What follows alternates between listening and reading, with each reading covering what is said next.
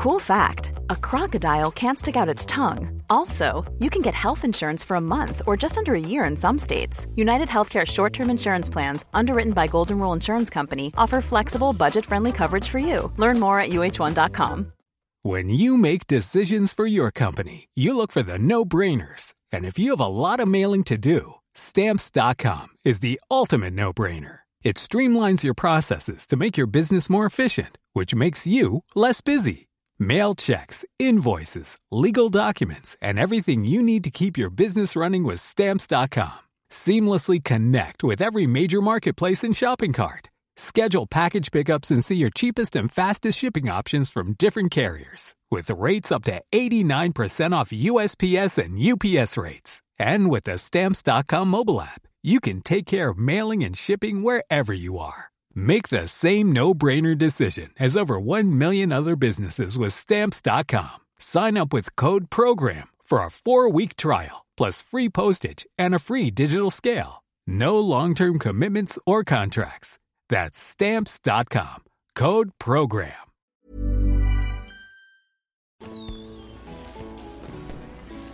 On the 7th of June 1520, Henry VIII of England and Francois Premier Francis I of France, met at the Field of Cloth of Gold. For three weeks, on English soil in northern France, the two kings and their entourages, a total of around 12,000 people, the equivalent of the population of England's second largest city at the time, feasted, jousted, and made merry.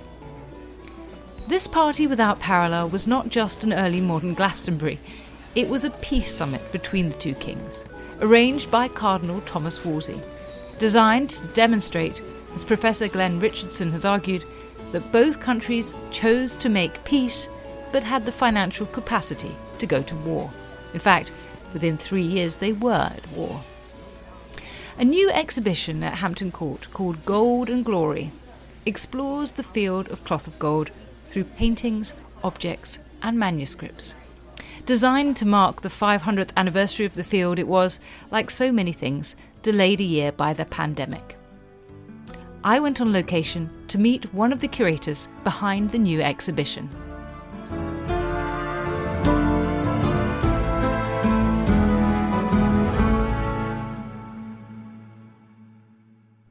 So I'm delighted today to be at Hampton Court, just standing outside Clock Court with Dr. Alden Gregory, curator of historic buildings here at Hampton Court, who I've known since he was a wee strapling and starting out on his PhD. But now he's all grown and knows all sorts of things that I don't know. So I'm going to learn from him today, and we're going to talk about a wonderful new exhibition at Hampton Court called Gold and Glory. Hello, Alden. Hello, welcome back to Hampton Court. Thank you. It's lovely to be here. You might have noticed that Alden is slightly muffled because he's already put his mask on. I'm about to put mine on. So if you hear us through a sort of haze of cotton, I'm sorry about that, but we're being safe. Right, let's go up, shall we? We're just going up spiral staircase into what used to be Wolsey's apartments, or the Wolsey rooms as they were called. Yes, it's one of the lovely things about doing an exhibition at Hampton Court is we can do these shows in historic spaces. And as we walk around, we'll talk about Wolsey a lot because he's a major character in the field of cloth of gold. But to put an exhibition here in the rooms at Hampton Court that he used, I think brings an extra something to the story we can tell. So, what you can hear in the background, sounds of horses and drums, are the sounds presumably recreated of either the battle we can see here. Well, it looks like we've got a battle scene. Is that what I can hear? Absolutely. So we start the exhibition a few years before the Field of Cloth of Gold at the Battle of the Spurs, which is Henry VIII's attempt to be like the great medieval kings, his predecessors. I mean, he shares a name with Henry V, the great victor of Agincourt, and he styles himself as the King of France as well as the King of England, of course. And in 1513, he persuaded his council to allow him to invade France. And this first painting that you see in the exhibition is the commemorative painting painted for Henry not long after his victory, as it was at the Battle of the Spurs, showing him front and centre amongst the bloody action of the battle. But this is a fictionalised picture, shall we say, isn't it? It is. This is Tudor propaganda at its best. I mean, Henry was there in 1513 he was near the battlefield, but he certainly wasn't front and centre as he's depicted here. He wasn't leading his armies from the front. But here he is, presented like that great English hero in his mind, Henry V, on horseback in his fabulous armour. We have this painting in the exhibition to provide the background to the Field of Cloth of Gold. You know, this is the tensions in Europe that existed in the early 16th century, the tensions between England and France and the Holy Roman Empire, the other great European power. And in Henry's mind, I think perhaps the Hundred Years' War had never really ended. You know, he's still interested in fighting on the continent. It's part of his image of kingship, but it's also part of how England and those other European powers conduct international politics, I suppose. So let's talk a bit about this picture we can see in some detail, because it's rather wonderful. So if you want to look this one up, it's called the Battle of the Spurs. As Alden said, we've got Henry seated on horseback on an armoured horse, sort of black and gold armour at the centre of the picture, and a man kneeling before him. Tell me about the details of this painting that stand out to you. It's an incredibly dynamic painting. This is warfare in all of its bloody action. As you say, Henry is there right in the centre on his white horse. You can tell it's Henry because the arms of England are there on the horse's trapper. And Henry's there with his arms raised in the pose of a martial leader, a military hero. He's there with his black and gold armour, plumes of ostrich feathers from the top of his helmet. I mean, this is really the classical figure of medieval military splendour.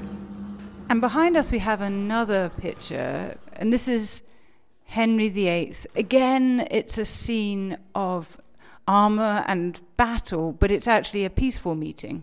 Yes, this follows on from the Battle of the Spurs, and that campaign in France in 1513 that Henry led, he joined up with the Holy Roman Emperor Maximilian I, right there on a European stage, allying himself with arguably the greatest ruler in Europe at the time, the Holy Roman Emperor, who ruled this vast territory stretching all the way across Central Europe, including Germany, Austria, bits of northern Italy. And there he is, Henry, in his golden armour, there as an equal with Maximilian. Again, this is real Tudor propaganda. And we see there the golden tent of Maximilian, the beautiful tent of Henry with the arms of England on it. And of course, we'll encounter tents more and more as we go through this exhibition. But this is, again, an image of what Henry VIII thought it was to be a European king who could command armies, a king who could negotiate with his rivals, with his peers across Europe. Yes, and actually, England at this time is sort of rather puny country on the outskirts of Europe, and so by putting himself at the same size and with the same sort of degree of splendour and ostentation as the Holy Roman Emperor, this is once again another piece of Tudor propaganda. Yeah, absolutely. Um, as you say, England was not one of the great European powers in the early 16th century, but Henry had real ambitions to place the country on the top table of European politics. Now, what have we got here? This looks like a letter. Ah. Yeah, so this is a lovely thing. In the aftermath of the Battle of the Spurs and Henry's invasion of France, there was an attempt to make a peace between the two countries, and part of that peace negotiation involved marrying off Henry's sister to the French king, Louis XII. That marriage didn't last very long because Louis XII died in 1515, less than a year after Mary and Louis married. I think we should say that he was 52 and she was 18 at the time. And obviously, a totally salacious comment would be that perhaps the excitement of the marriage was a little too much. I don't know. You never know. But certainly, he didn't last very long. And then Mary marries scandalously Charles Brandon, Henry's great friend, ally, marries in secret without Henry's knowledge. And much with the encouragement, I think, of Louis XII's successor in France, Francois I. And Mary falls out of favour with Henry for doing this behind his back. And both Mary and Charles are ostracised. And this letter is a letter that Mary herself wrote to Henry in her own handwriting, pleading for forgiveness, really. But what's really interesting about it is she signs herself at the bottom of the letter, Mary, Queen of France. So even after the death of her husband, the French king, she's still styling herself as Mary, Queen of France. I think for all that Henry is angry with his sister, I think that that continued connection with France, with having the Dowager Queen of France as part of his family, is something that he draws some sense of power from, I suppose. Yes, and I suppose it's also slightly a negotiating point. Hello, King of England. This is the Queen of France writing. Please forgive me. Still using her status to get her own way. And there's a lovely image above it, which is of Mary Tudor, and there are lots of Mary Tudors, of course, lots of Marys in this point of time, but there's Mary, Henry VIII's younger sister, and Charles Brandon, and they are sumptuously dressed. I mean, she's absolutely bedecked with pearls, wearing a gorgeous French hood, which I guess would have been quite fitting. This is a later copy, isn't it? But I suppose we think of the French hood coming over with Anne Boleyn, but possibly this is an earlier example if it's based on a lost original. Yeah, absolutely. She is wearing the fashions of the French court, and she's clearly there dressed as a queen. As you say, her black velvet gown is covered in pearls. And Charles Brandon, next to her, is no less regal almost in his own dress. Would be easy to mistake this for a portrait of Anne Boleyn and Henry VIII himself, but then this is Mary Tudor and Charles Brandon. Yes, bedecked with a collar showing off that he's a Knight of the Garter. And they're holding hands, which is quite sweet. It is. It's a really sweet image, and it shows their affection and their love for each other. And of course, they were rehabilitated eventually and found favour again with the king. And Charles Brandon himself, along with Mary Tudor, both accompanied Henry to the field of cloth of gold in 1520 and, and played a really important part, as we'll come to see. And then finally, in this gallery, we've got, I guess, the two protagonists of the field of cloth of gold. We've got King of France after Louis XII, who was Francis or Francois Premier, Francis I, and Henry VIII. Let's talk about these pictures here. Yeah, so this is a great pair of pictures hung to face off against each other. Really, they're eyeing each other up across the gallery. The painting of Henry is by an artist called Joos van Cleve, painted in about 1530, so it's a little after the Field of Cloth of Gold, which happened in 1520. This is Henry with his full beard beginning to put on weight. This is the Henry that we all recognise. And the painting of Francis is probably by the school of Joos van Cleve. It's a copy of, of, an original. And these two paintings may well originally, or at least the original by Joos van Cleve, may well have acted as a pair of paintings. Again, trying to sort of demonstrate the friendship between these two kings, between these two countries although you know there's a long history throughout Henry's reign of hostility between England and France, there are moments where they try to become friends again. And I think that these two paintings probably when they were originally painted, represent a moment in which the two kings were, were trying to form an alliance. But we use them in this exhibition, I think, to show the rivalry between these two men. Francois came to the throne in 1515 after the death of Louis XII, and although he rules a much richer, much more powerful country than Henry, I think Henry still sees him as a young upstart, certainly as a great rival. You know, Henry by 1515 is in his late 20s, he's about 28. Francois is in his mid 20s, he's 25, he's a younger man, but he inherits this incredibly wealthy country. He has a court that is incredibly sophisticated, known for its architectural and artistic patronage. He employs Leonardo da Vinci at his court. For instance, he's also demonstrated himself already as a great military commander. He's really everything Henry wants to be, and no wonder a great rivalry grew between the two of them. I'd never seen these two pictures hanging together before, so I'd never realised quite how they speak to each other. So, are you suggesting that these could have been hung up like marriage portraits are, I suppose, the two together, or intended to be a pair? I think so. I mean, visitors into the exhibition will see that the portrait of Francois I is slightly smaller, but as I say, that's a later copy of a lost original, and I think that lost original probably acted as a pair with the portrait of Henry. We think these paintings were painted in the 1530s, so this may have been a later occasion where Henry and Francois were trying to create a new peace. In 1532, for instance, Henry travelled again to France to meet Francois, so it may be that these are painted in around about 1532 mm. on the occasion of their second meeting.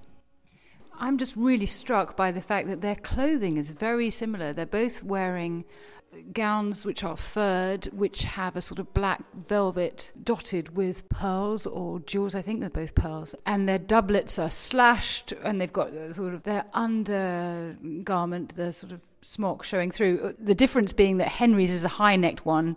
And Francois, I suppose, conforming with the French style, is low necked, but they're even wearing similar bonnets.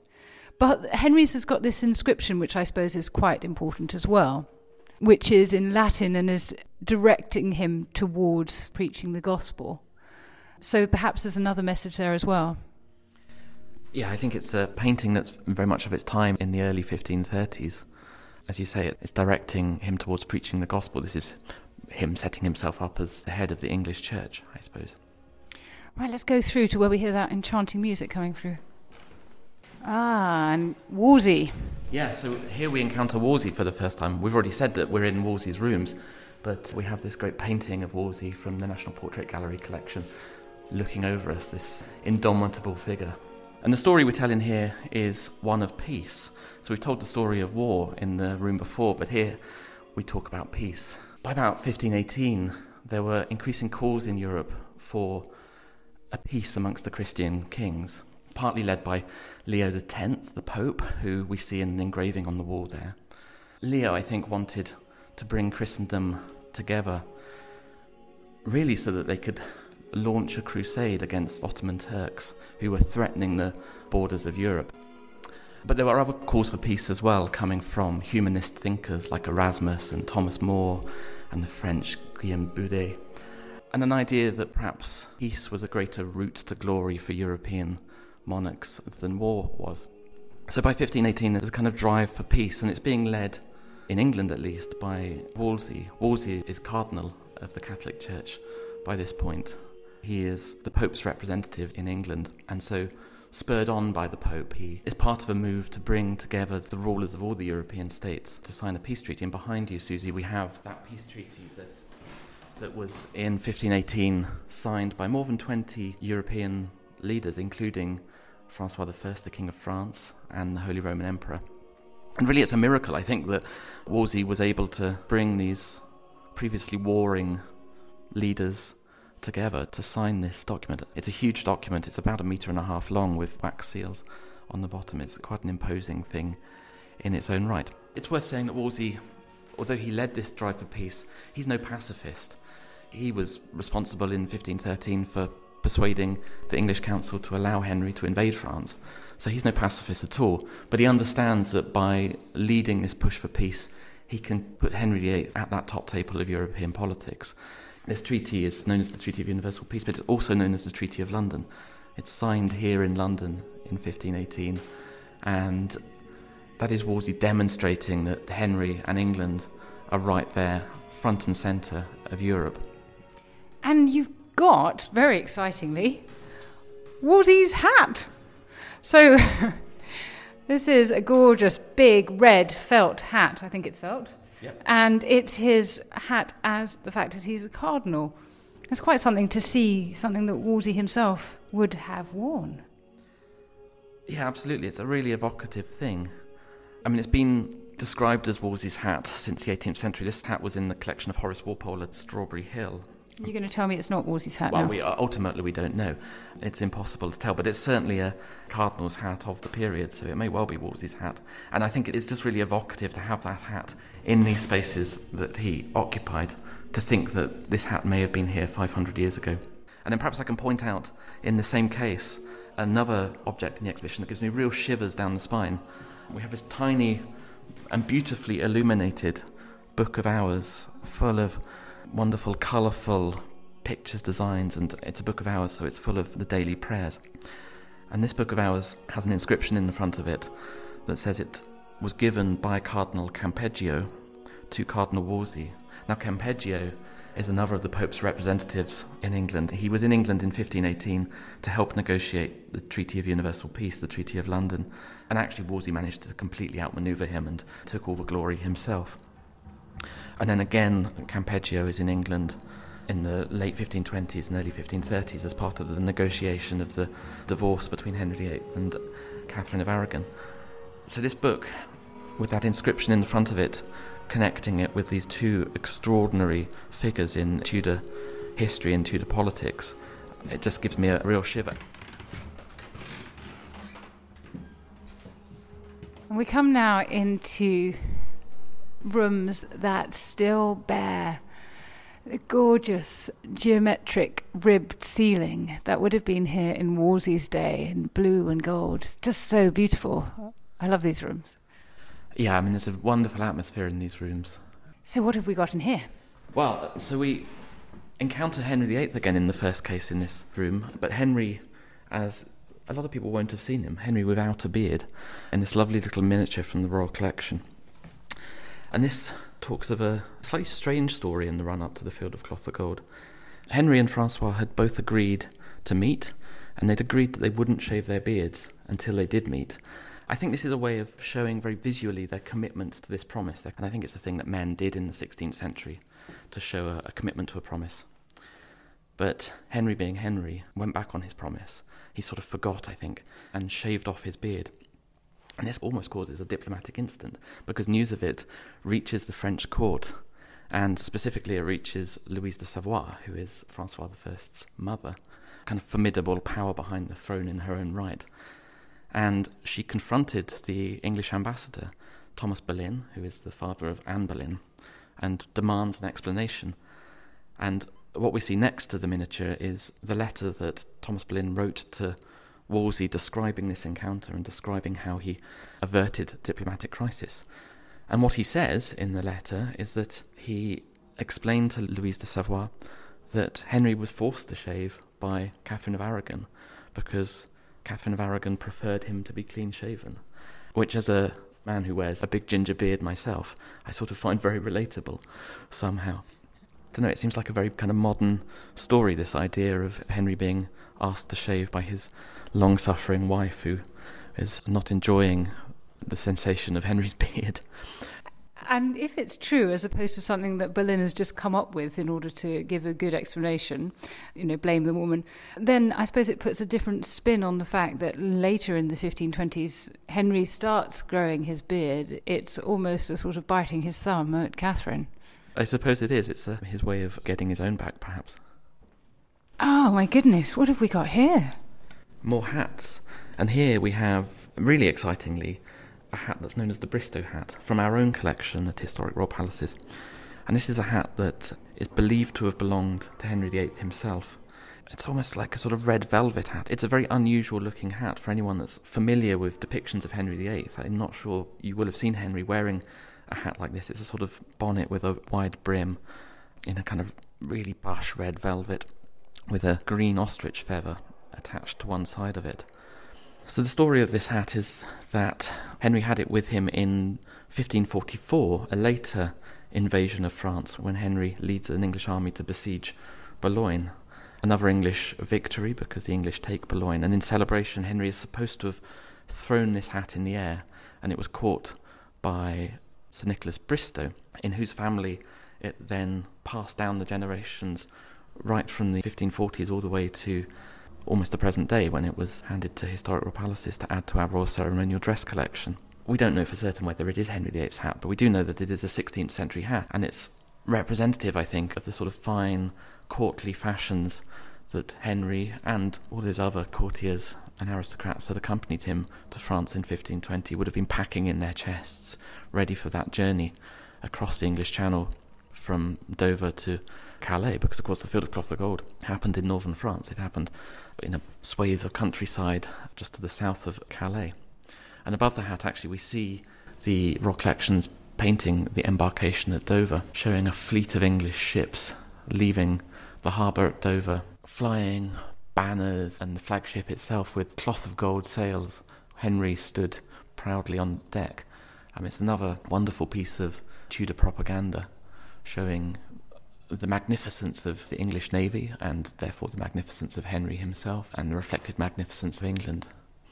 But it, for us in this exhibition, it represents that journey to France in 1520 and the incredible logistic complexity that it took to move maybe 6,000 English men and women across the Channel to accompany Henry.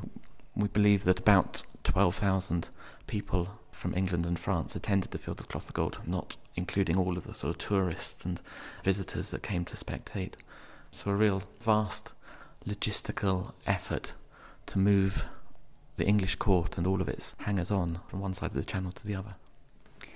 I love this picture. It's another glorious scene that has so many details, including Henry VIII himself, who's standing on the deck of one of these ships. And it is showing this moment in the 1520s, but it gives away the sense that it was painted later because it's got in the foreground Henry's defences, the castles that were built along the south coast. This presumably near Dover in the 1530s and early 1540s, but these are circular, so these are late 1530s probably. And we've got also another detail that gives it away is that they're all wearing very short gowns, which became popular in the 1540s. And so there's a sort of sense that they aren't even trying to make it look like the 1520s, or they've forgotten that the fashion 20 years earlier was rather different. But one of the good things about this is it shows, among other ships, the Mary Rose, and here we've got some things from the Mary Rose collection as well.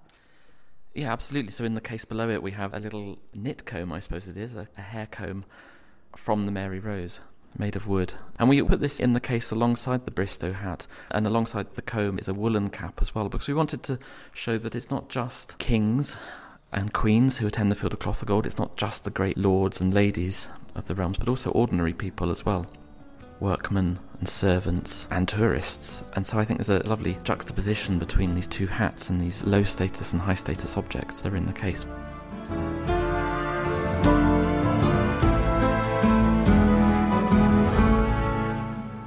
Catastrophic warfare, bloody revolutions, and violent ideological battles.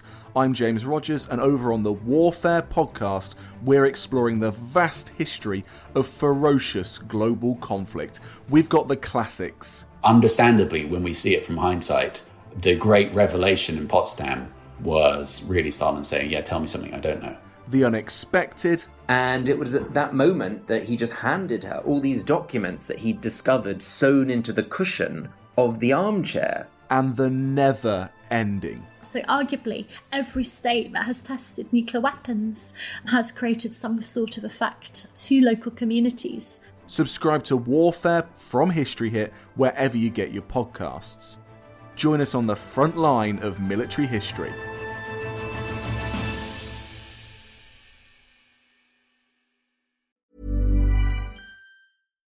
Deserves the best, and there's no better place to shop for Mother's Day than Whole Foods Market. They're your destination for unbeatable savings, from premium gifts to show-stopping flowers and irresistible desserts. Start by saving 33% with Prime on all body care and candles. Then get a 15-stem bunch of tulips for just $9.99 each with Prime. Round out Mom's menu with festive rosé, irresistible berry chantilly cake, and more special treats. Come celebrate Mother's Day at Whole Foods Market. Join us this month on Gone Medieval from History Hit. I'm Matt Lewis. And I'm Eleanor Janega. This April, dive into our special mini series. With the help of leading experts, we're tracing the foundations of England by exploring the country's most powerful Anglo Saxon kingdoms. We'll be looking at Northumbria, Mercia, and Wessex, as well as the rulers and their councils who helped shape a nation. Make sure to get every episode by listening and following Gone Medieval from History Hit, wherever you get your podcasts.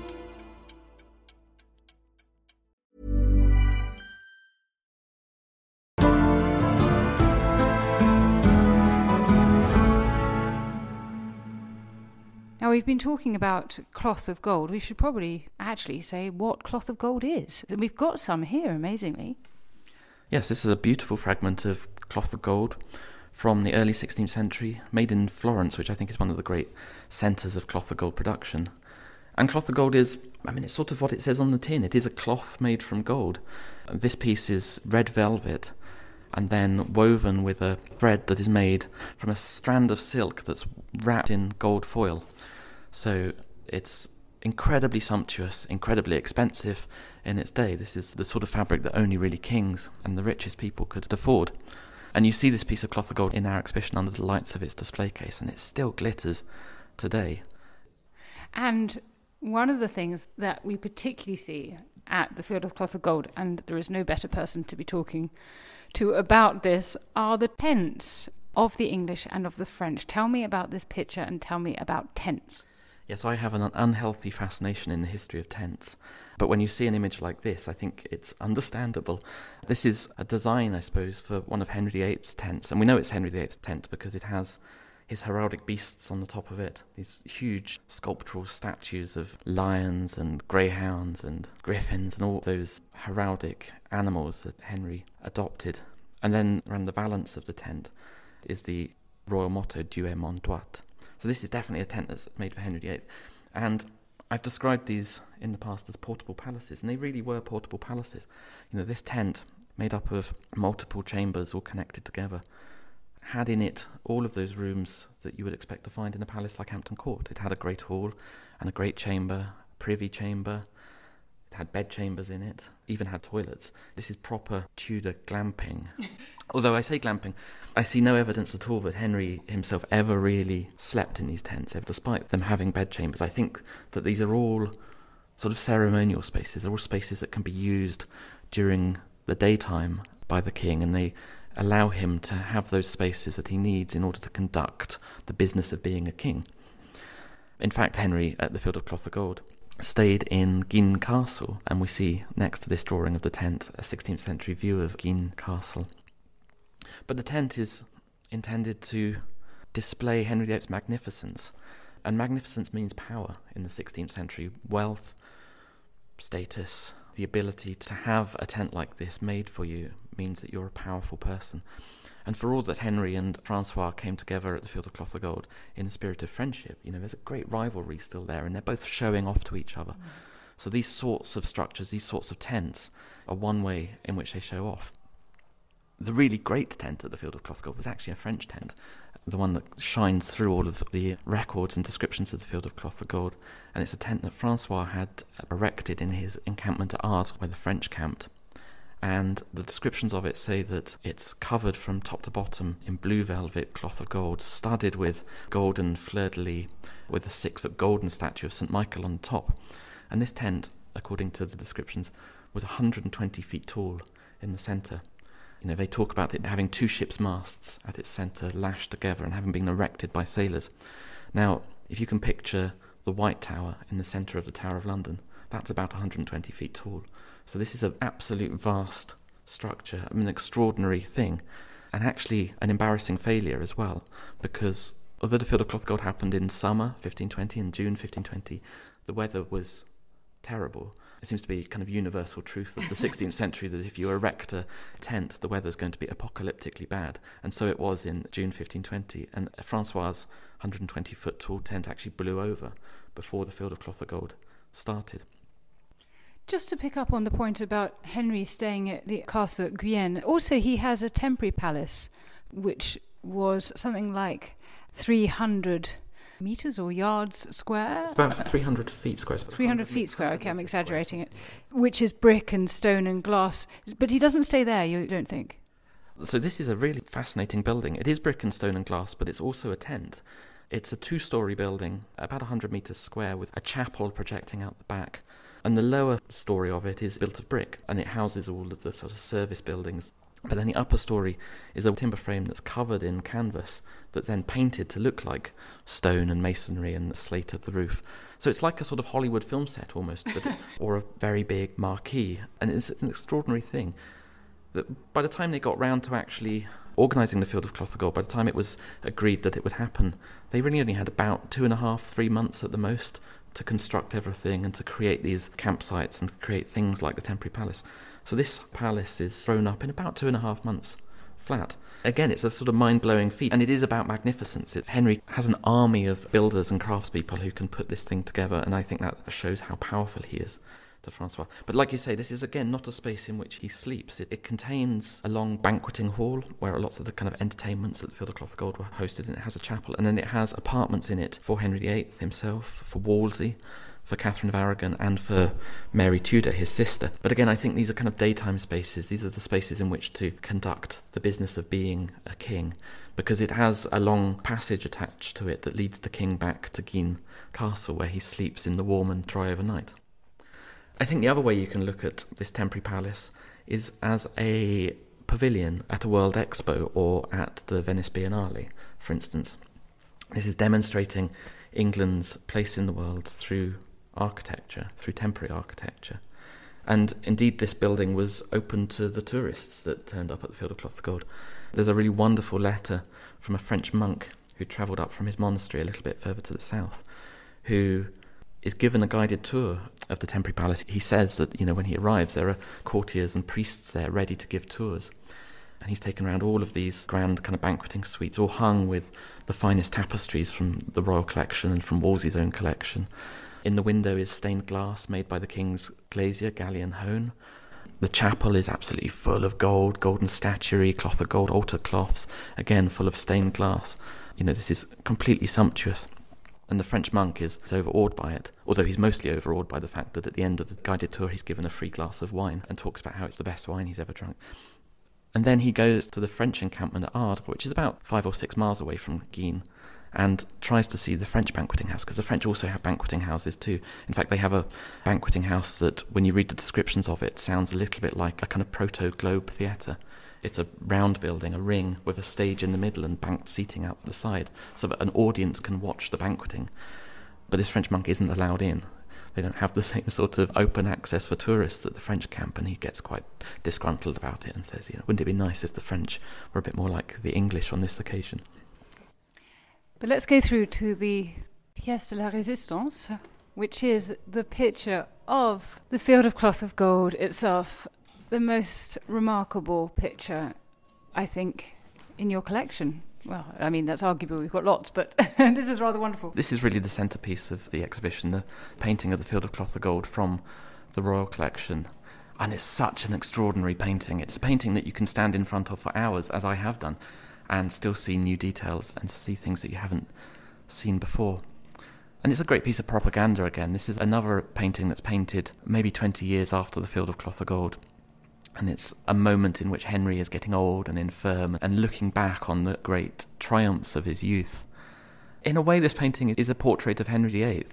He's there, front and centre, on his horse, wearing golden robes, he is, I think, the first thing that you notice when you walk into this room and, and see the painting. But what the painting does, in reality, is squash the 18 days of the Field of Cloth of Gold down into one two dimensional painting. It's a series of vignettes that show the most important moments from the field. So Henry is there, front and centre, riding into Guisnes, the town of Guisnes where he camped. And then in the background, you see the first meeting between Henry and Francois. Often, this little vignette of Henry and Francois beneath the golden tent is taken to be the two kings wrestling, one of the famous stories from the Field of Cloth Gold. But I think actually this is them embracing. This is their first meeting below a golden tent in the so called Val d'Or, or the Golden Valley, where that meeting happened. And actually, I think that the tent in the painting is probably representative of that 120 foot tall tent that I described earlier, although we know that that had blown down by the time they actually met. And then, if we move to the right from there, we see what really was the main activity at the Field of Cloth of Gold. The Field of Cloth of Gold was first and foremost a tournament in a very kind of medieval sense. It was a tournament of jousting and foot combats and combat from horseback. And so here in the top right hand corner, we see the jousting field with two knights on uh, horseback running at each other against the barrier, with Henry and Francois again depicted watching on, and here with their two queens as well, Catherine of Aragon and Claude of France.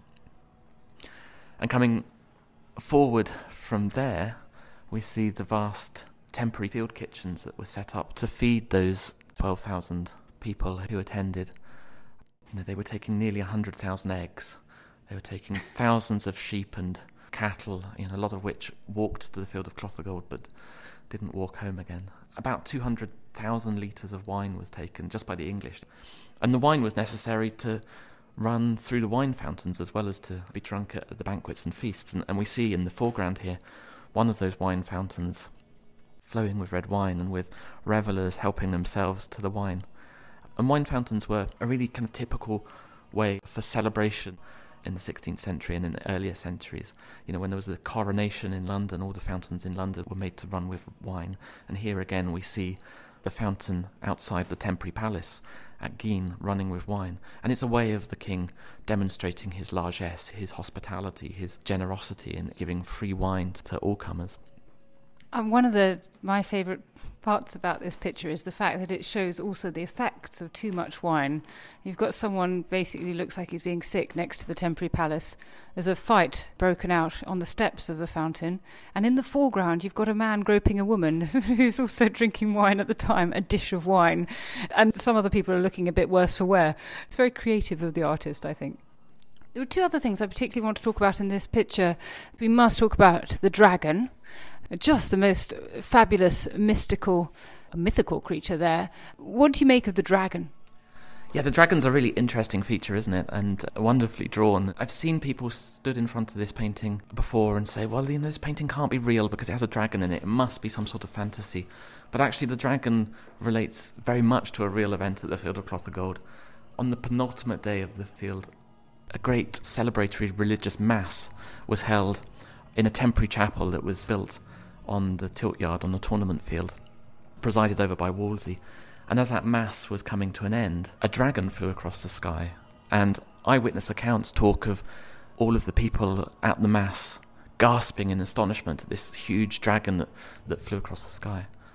And what that dragon was, was a kite made of hoops of willow with canvas stretched over it, shaped as a dragon, painted as a dragon, probably with pyrotechnics inside it as well because eyewitnesses talk about its eyes glowing and its mouth hissing on the end of a rope that was attached to a cart that was being dragged from Ardres towards Guisnes.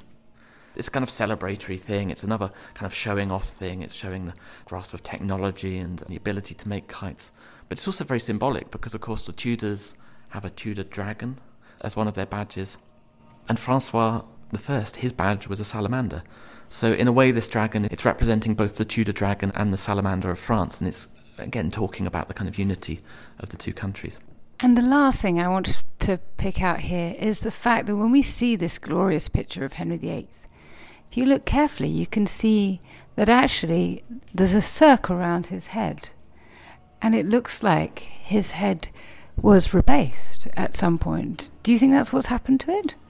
Yeah, it certainly looks as though his head has been replaced. I mean, the old story is that the Spanish visitor to Hampton Court after the Reformation was so angry with Henry for abandoning the Catholic Church that he stabbed Henry in the head with his knife, causing damage that then had to be replaced. I mean, that may well be an apocryphal story, but yes, it seems that Henry's head has been replaced. Perhaps more likely, I think, that the original depiction of Henry had him in profile, and now we see him face on, looking straight towards the viewer very much in the kind of model of the famous Holbein portraits of Henry. And in keeping with that, the Henry we see there is not the Henry of 1520, although he possibly doesn't have a beard, but it looks much more like the Henry of the late 1530s, which is what Holbein's depicting, 1536 37. Absolutely. And as I have said, you know, this painting is probably painted in the mid 1540s. So they're looking back, but the painter is presenting Henry in the guise that was very recognisable in the 1540s, in that sort of propagandised image of Henry that had been created by Holbein. Right, what's in here? Well, I mean, I think here we up the bling factor, oh as it were. Goodness. I mean, look at this. This is just um, beautiful. So we've walked into a room where we're showing a set of religious vestments known as the Stonyhurst vestments. At the centre of the case is the Stonyhurst cope, which is a cloth of gold religious cope bearing the English royal badges. Right on the back of it is the Beaufort portcullis with the crown above it and the Tudor roses winding round. And next to it is a chasuble, also made of the same cloth of gold with those entwined Tudor roses. And you can see the cloth of gold glittering under the lights here and the condition of these pieces is fabulous. And then the third thing in this case is a chalice cloth, also made from the same cloth of gold. And these things are so important to the Field of Cloth of Gold story. I mentioned that on the penultimate day of the Field of Cloth of Gold, a mass celebrating peace was celebrated in a temporary chapel that was constructed on the tilt yard. And it's these very vestments, these cloth of gold vestments that we see here, that were worn by the English priests at the Field of Cloth of Gold. So, what we have here is the last remaining three pieces of a set of 29 religious vestments that were commissioned in about 1500 by Henry VII, Henry VIII's father, for Westminster Abbey. And they're made in Florence by Florentine weavers and then left by Henry VII in his will to Westminster Abbey. And in 1520, when the English are preparing to go to the Field of Cloth of Gold, these vestments are still the finest set of religious vestments available anywhere in the country. Wolsey and Henry borrowed them from Westminster Abbey to take with them. And chroniclers who were at the Field of Cloth of Gold, like Edward Hall, they talk about seeing the English priests wearing these red and gold vestments, dripping with pearls and precious stones, they say. So to have these three last surviving pieces all in one place for the first time, on loan to us from Stonyhurst College, which is the most extraordinary place in itself, the most extraordinary collection. You know, I urge you, Susie, and, and all of your listeners to visit Stonyhurst if you ever have the opportunity. But to have these pieces here is very special. To know that these vestments were at the Field of Cloth of Gold, and to know that maybe one of these surviving pieces was worn by Wolsey himself, and for it now to be in Wolsey's own rooms is a wonderful, wonderful thing. This is one of those moments where I feel like my heart stops a beat and the proximity of the past is such that it it really interrupts our own lives. And I guess this gives us a glimpse, three of items out of 29, just a tiny part, though a very important part, of the celebrations at the Field of the Cloth of Gold. This gives us a tiny glimpse of the sumptuousness and there is no other word for it, magnificence within which Henry VIII lived, that his world was full of things like this. That something more beautiful than most of us will ever see in our lifetimes. And this was what made up the material fabric of his life. It's uh, very moving, and I guess also feels to me that gives me a real insight into what we call material culture, what was lost, the stuff that was lost at the time of the Reformation, and what subsequently, not really under Henry, but particularly under Edward, would change, and the whole culture around that that would go.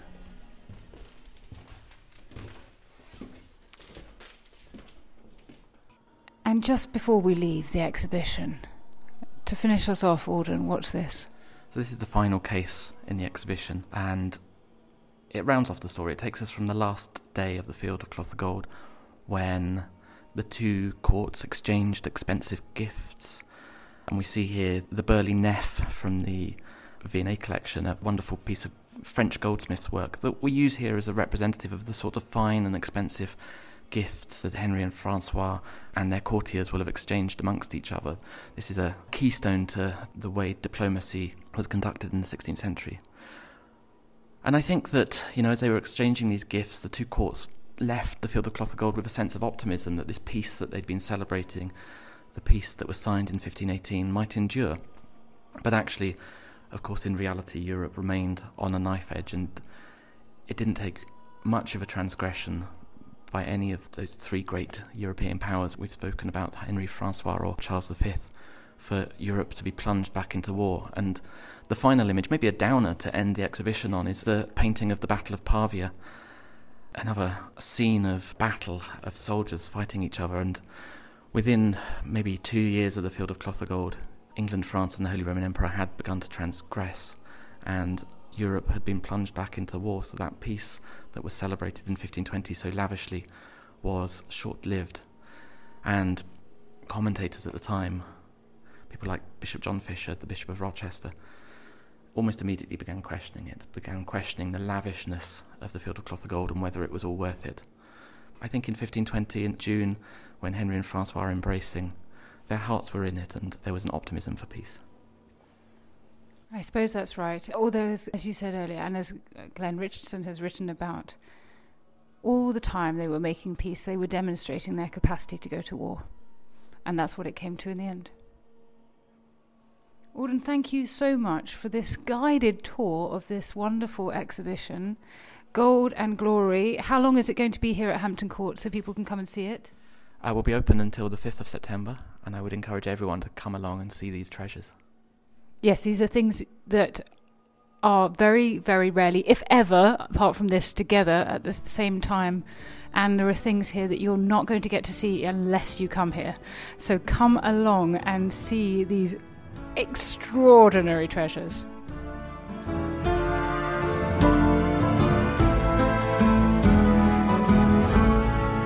If you enjoyed this episode, please recommend this podcast to your friends and family and do share it on social media. And also, please subscribe wherever you get your podcasts and leave a rating or a comment. Thank you. History is full of extraordinary people. the Tudors being just a handful.